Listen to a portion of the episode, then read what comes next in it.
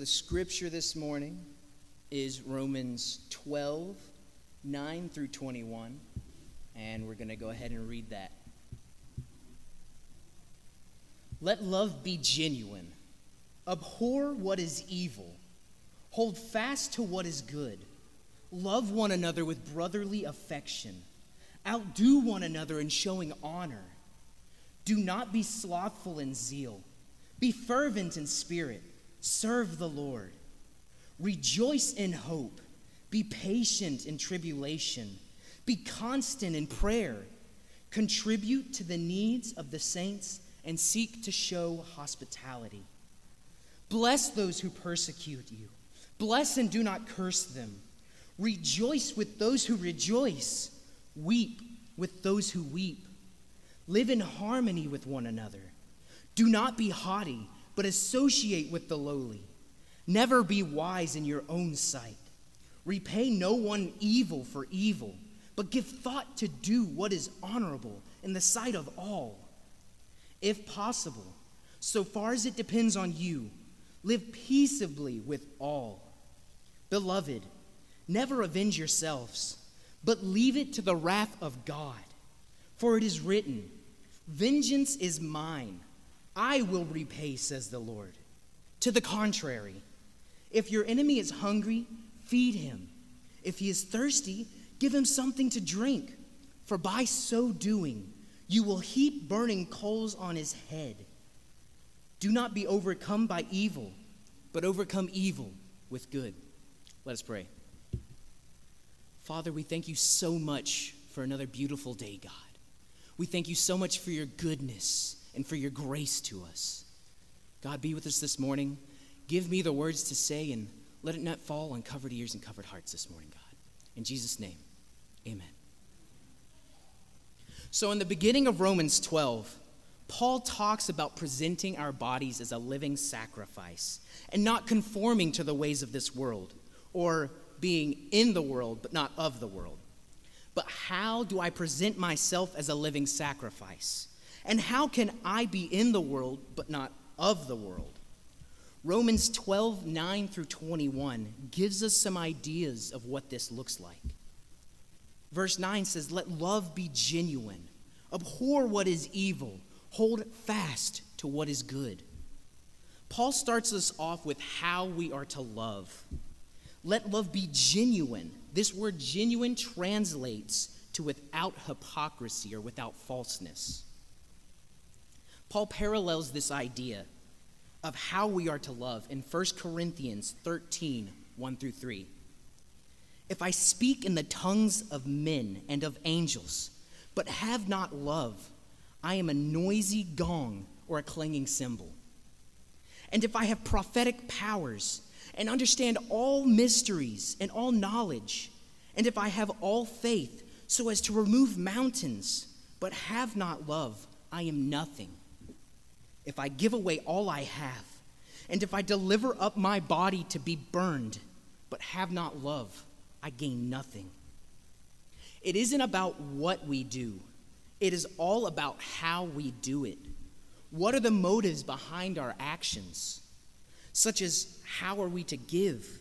Or how are we to ask God for our needs and our wants? We'll come back to the second part of this verse. Verses 10 through 13 focus on how we should live and act alongside fellow believers. Love one another with brotherly affection. Outdo one another in showing honor.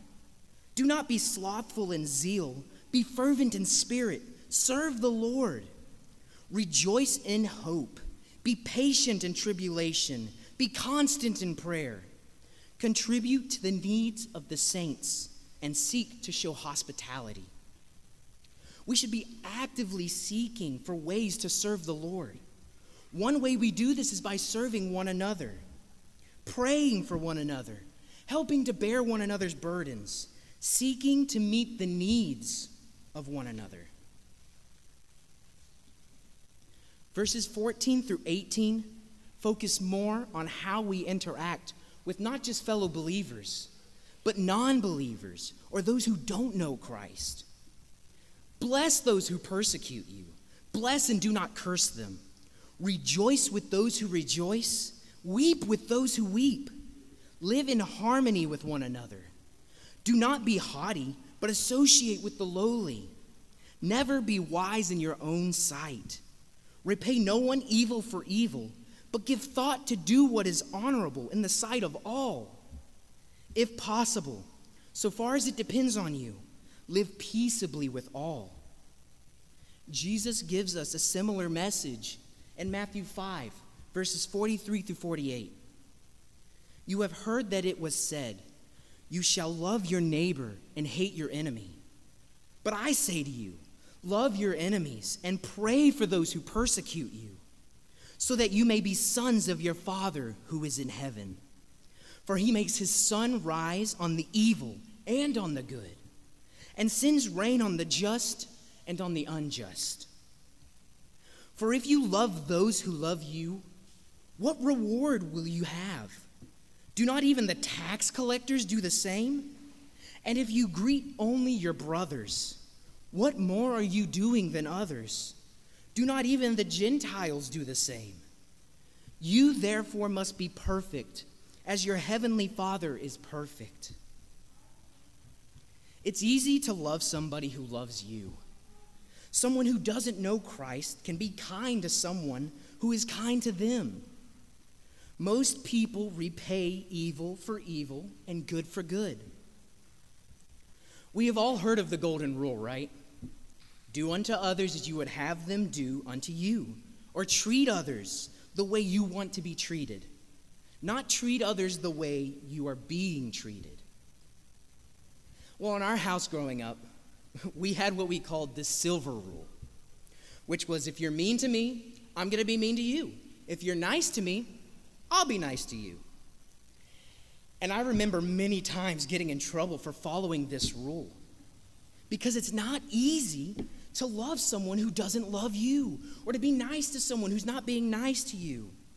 But God holds us to a higher standard and calls us to return good for evil, no matter how hard that can be at times.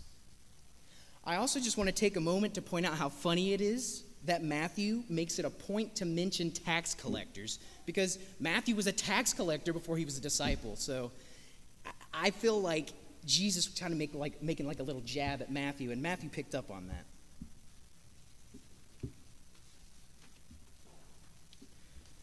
Verses 19 and 20 are again telling us more about the motives behind our actions. Beloved, never avenge yourselves, but leave it to the wrath of God. For it is written, vengeance is mine, I will repay, says the Lord. To the contrary, if your enemy is hungry, feed him. If he is thirsty, give him something to drink. For by so doing, you will heap burning coals on his head. Verse 19 is referencing Deuteronomy 32, focusing on verses 35 and 36, when God says that vengeance is his and that he will vindicate his people. A great biblical example of this is in 1 Samuel, when Saul is chasing after David and trying to kill him. David got the drop on Saul, not just once, but twice. He was right there when Saul wasn't expecting him and could have murdered him easily. But David decided to spare Saul's life because he still said that he was God's appointed king. And he knew that God would ultimately take care of him and would vindicate him. Verse 20 is referencing Proverbs 25, 21, and 22. Where we are told that God will reward us when we serve our enemies, when they are hungry or thirsty. I've heard it said so many times, and I've caught myself using this very thing before, to kill people with kindness, because it will eat them alive inside, or it'll burn them up inside. If Scripture is quoted to support this, it's typically either this verse in Romans or this verse in Proverbs. It's believed that the burning coals portion of this verse actually refers to a ritual in Egypt in which a person, in order to show their repentance, would carry a pan of burning coals on their head to show that they were sorry for what they had done and to repent for that action. So while showing love to our enemies, despite their actions, may make them mad or frustrated, we should do it with the hope that it draws them to repentance and ultimately draws them to Christ and leads them to Christ. Paul closes out with verse 21. Do not be overcome by evil, but overcome evil with good. Now, if you remember, I said towards the beginning of this message that we'd come back to the second part of verse 9, which was abhor what is evil, hold fast to what is good. Paul is notorious for repetition. It's one of the many things that made him such a great teacher. He starts and finishes this portion of Scripture with the idea of hating or despising evil and seeking to overcome it with good. And as you can see, he gives us several examples of how we can do that in Romans 12, 9 through 21. But what this Scripture all boils down to is simply this: that we love people in the way that Christ loves us, unconditionally, that we love them unhypocritically, and that we trust in the sovereignty of God and don't try to take matters into our own hands, because when we give it all to God, He can do a far better job than any of us ever could. Let's pray. Father, thank you for your love. Thank you for your compassion on us. Thank you for sending Christ to die on the cross for us while we didn't know you, while we hated you. Lord, thank you so much for your goodness and for your grace. Help us to love others the way you love us. Help us to love unhypocritically and without conditions. Keep us safe as we go about our week, Lord. And help us to love everyone we come into contact with. And Lord, ultimately, to point them to you. In Jesus' name, amen. We'll close out with our